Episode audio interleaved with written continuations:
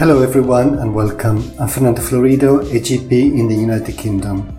Today we're going to talk about inhalers, those small but powerful things that are a lifeline for people with asthma and COPD. But in the world of inhalers, things can get quite complex. With a multitude of brand names and different devices, navigating this world can feel like getting lost in a maze. We'll try to bring order to this labyrinth by reviewing the NICE guidance on inhalers both for asthma and COPD. I have summarized the guidance from primary care perspective and I have put links to that guidance in the episode description. But before we begin, let's address the elephant in the room. Memorizing the vast array of brand names, combinations and different devices is no easy task. Not only would it be an overwhelming challenge, but it would also consume valuable brain power that would be better utilized in other areas of our lives. So here's my advice. It's absolutely okay to look up specific inhaler brands when you need to. In today's digital age, we can quickly find the information we need without wasting our mental energy on trying to remember everything. This frees up our minds to focus on what truly matters. If you prefer a video format, there's also a YouTube version of these episodes. The link is in the episode description. Please note that this is my interpretation of the guidelines, not medical advice. So with that said, let's dive in. The video has four parts, inhaled corticosteroids, inhaled agonists, inhaled antimuscarinic agents, and combination inhalers. Let's start with inhaled corticosteroids, both for asthma and COPD. What should we consider when initiating inhaled corticosteroids? We should avoid prescribing generic inhalers to ensure continuity of the device type in future. The various inhaled corticosteroids are similar in efficacy and adverse effect profile. However, we need to remember that QVAR and Kelhale products have extra fine beclomethasone particles and are twice as potent as other beclomethasone inhalers. What delivery systems are available for inhaled corticosteroids?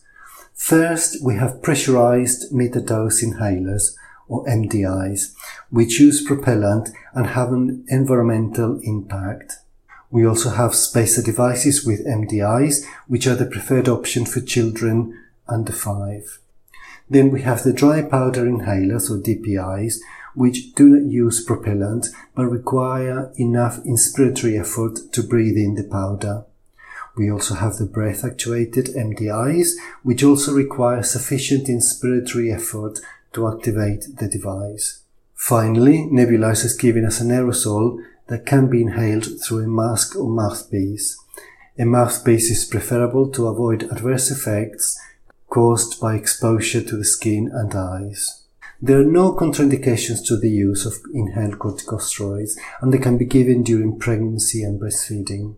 Cautions are untreated tuberculosis, fungal, bacterial, parasitic or systemic viral infections, as well as ocular herpes simplex. What are the effects of inhaled corticosteroids? Well, they have a potent anti-inflammatory activity both the immediate and late phases of asthma. Inhaled corticosteroids available in the UK include beclomethasone, budesonide, ciclesonide, fluticasone, and mometasone. They're also available as combination inhalers containing long-acting beta-2 agonists. In asthma, a long-acting bronchodilator should be given in combination with an inhaled corticosteroids. In other words, a long-acting bronchodilator should not be given normally in isolation for asthma. Conversely, in COPD, an inhaled corticosteroid should be given in combination with a long-acting bronchodilator having discussed the risk of adverse effects, including an increased risk of pneumonia, which may require hospitalization.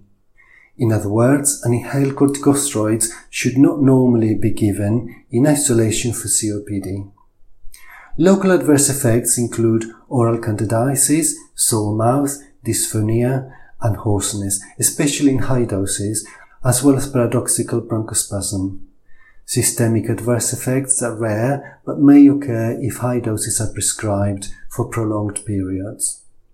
We will issue a steroid treatment card to people using prolonged high doses and also to people taking drug that inhibits steroid metabolism such as antiretroviral HIV drugs. In children, height should be monitored regularly, and we will use the lowest dose of inhaled corticosteroids that maintains effective control of symptoms. Which inhaled corticosteroids are available in the UK? If we want to give beclomethasone, we can prescribe one of the following brands.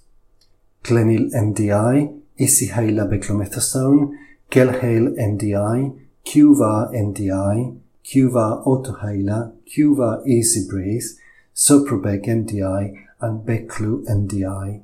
But we need to be aware that Kelhale and Qvar contain beclomethasone extra fine particles and are therefore more potent. If we want to give budesonide, we will prescribe one of the following brands. Budelin Novolizer, Easyhaler budesonide, and Pulmicort Turbohaler. If we want to give ciclesonide, we will prescribe Alvesco MDI.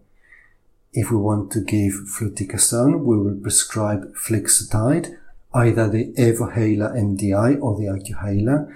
And if we want to give mometasone, we will prescribe Asmanex Twisthaler. What dosing regimens should we consider? NICE has issued the following guidance on inhaled corticosteroid dosages. A high dose is more than 800 micrograms of budesonide or equivalent in adults and more than 400 micrograms in children. A moderate dose is between 400 and 800 micrograms of budesonide or equivalent in adults and between 200 and 400 micrograms in children. A low dose is 400 micrograms or less of budesonide or equivalent in adults or 200 micrograms or less in children. Examples of dose equivalents are as follows. Budesonide 200 micrograms would be equivalent to 200 micrograms of mometasone, 200 micrograms of beclomethasone, but only 100 micrograms if we prescribe beclomethasone extra fine particles. Equally, budesonide 200 micrograms would be more or less equivalent to 160 micrograms of ciclesonide or 125 micrograms of fluticasone. Let's now move on to the section of beta agonists.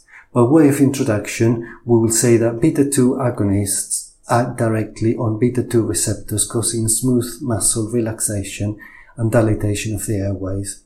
Short-acting beta-2 agonists, or SABAs, such as salbutamol and terbutaline, have a rapid onset of action, about 15 minutes, and their effects last up to 4 hours. Long-acting beta-2 agonists, or LABAs, have a prolonged receptor occupancy and salmeterol and formoterol have a duration of action of 12 hours. And in asthma, they should only be used with an inhaled corticosteroids. Indacaterol and olodaterol are once daily LABAs licensed for use in COPD in adults. They are not indicated for the relief of acute bronchospasm. Vilanterol is available only in combination with fluticasone and or with the antimuscarinic umeclidinium. Beta-2 agonists should be used with caution in people with hyperthyroidism as they may stimulate thyroid activity, cardiovascular disease including hypertension because of changes to blood pressure and heart rate, and an increased risk of arrhythmias, especially if there is susceptibility to QT interval prolongation. Hypokalemia, as this may be caused by high doses of beta-2 agonists, and convulsive disorders. Adverse effects of short-acting and long-acting beta-2 agonists are similar. They're usually dose-related and include nervous system disorders such as tremor, headache, dizziness, and seizures, cardiac disorders such as palpitations, arrhythmias, peripheral vasodilatation, and myocardial ischemia, psychiatric disorders such as anxiety, restlessness, and insomnia, metabolic disorders such as hyperkalemia and hyperglycemia, respiratory disorders such as oropharyngeal irritation and paradoxical bronchospasm, which is rare, musculoskeletal disorders such as muscle cramps, and acute angle closure glaucoma, which has been reported in people using nebulized short-acting beta-2 agonists. Using a mouthpiece rather than a mask is preferable to avoid this. We should advise people who are using terbutaline turbohaler to rinse their mouth after each use to minimize systemic absorption. Because of the hypokalemia risk, we should monitor potassium levels with digoxin and potassium depleting drugs like corticosteroids, diuretics, and theophylline. Also non-selective beta blocking drugs such as propranolol and the manufacturer recommends avoid. And ketoconazole may increase plasma levels of salmeterol. Which short-acting beta-2 agonists are available in the UK? Salbutamol is available in the form of Aeromir Autohaler and MDI, Salamol Easy Breathe, Salamol MDI, Ventolin Evohaler, Easyhaler Salbutamol, and Salbulin Novolizer. Terbutaline can be found in the form of Bricanyl Turbohaler. Which long-acting beta-2 agonists are available? As we have said before, we can use individual LABA inhalers for COPD. We have formoterol, and formoterol can be prescribed as Atimos Modulite, Foradil DPI, Oxis and Formoterol Easyhaler. Then we have salmeterol, which can be prescribed as Neovent MDI, Serevent Evohaler and Accuhaler, and Soltel MDI. Indacaterol, which can be prescribed as Onbrez Breezhaler, and olodaterol, which can be prescribed as Striverdi Respimat. And then we have the combination inhalers, both for asthma and COPD, but we're going to look at them separately in the fourth section of this video. We're now going to look at the inhaled antimuscarinic agents. Muscarinic antagonists cause bronchodilation by blocking the bronchoconstrictor effect of acetylcholine on airway smooth muscle. Ipratropium is a short-acting muscarinic antagonist or SAMA. The maximal effect is 30 to 60 minutes and the duration of action is 3 to 6 hours. Long-acting muscarinic antagonists or LAMAs have a prolonged bronchodilator effect. Examples are tiotropium and also aclidinium, glycopyrronium, and umeclidinium. Which short-acting muscarinic antagonists are available for COPD? Excluding the preparation for nebulizers, we only have ipratropium MDI. Which long-acting muscarinic antagonists are available for COPD? Tiotropium can be prescribed as Spiriva Respimat, Spiriva inhalation powder, Acopair inhalation powder, Tiogiva inhalation powder, and Braltus inhalation powder. Aclidinium can be prescribed as Eklira inhalation powder, and glycopyrronium can be prescribed as Seebri Breezhaler. And umeclidinium can be prescribed as Incruse Ellipta dry powder inhaler. And umeclidinium can be prescribed as Incruse Ellipta dry powder inhaler.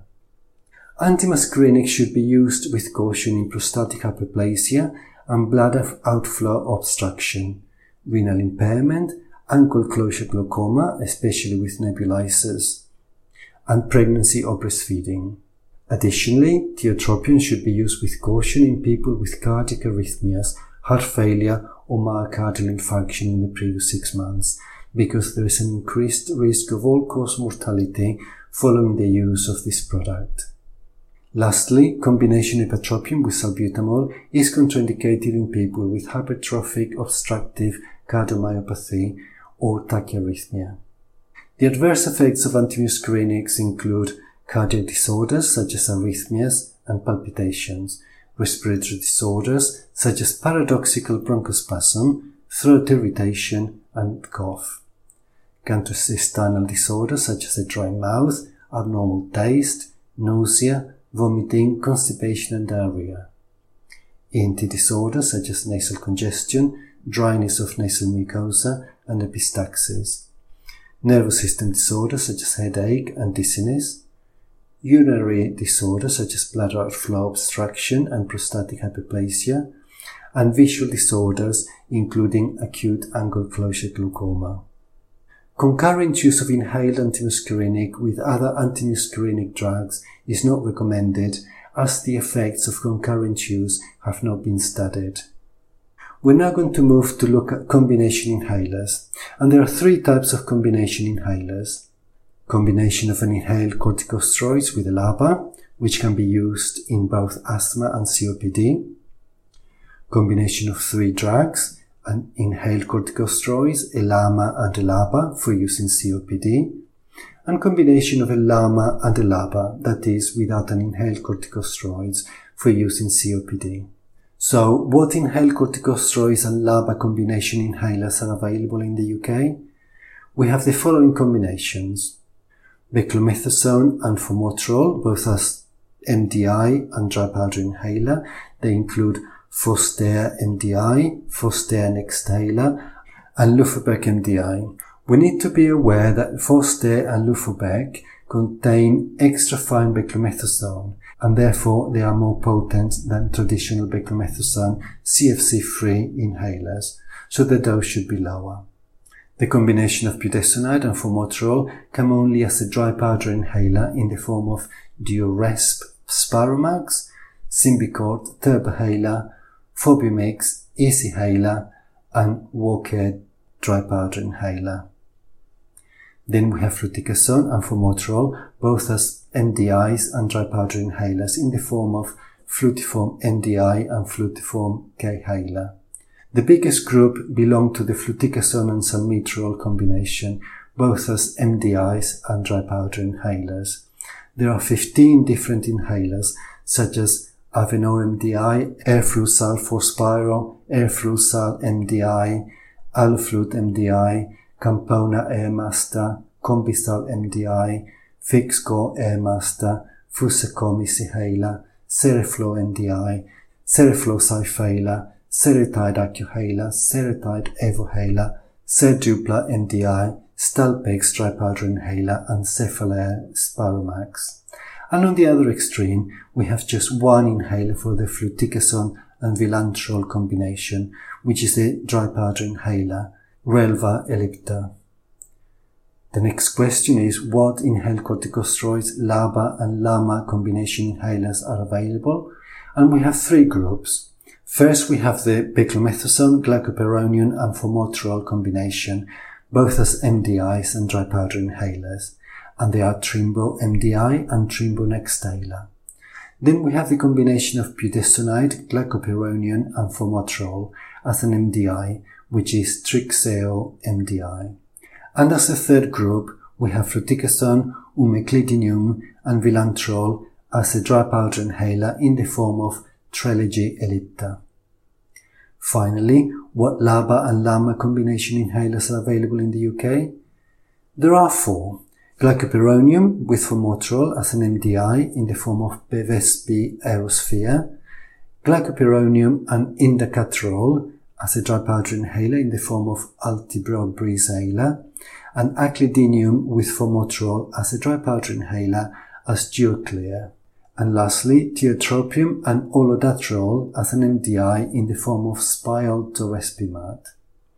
I have checked the NICE guidance and the BNF in order to make this list as exhaustive as possible.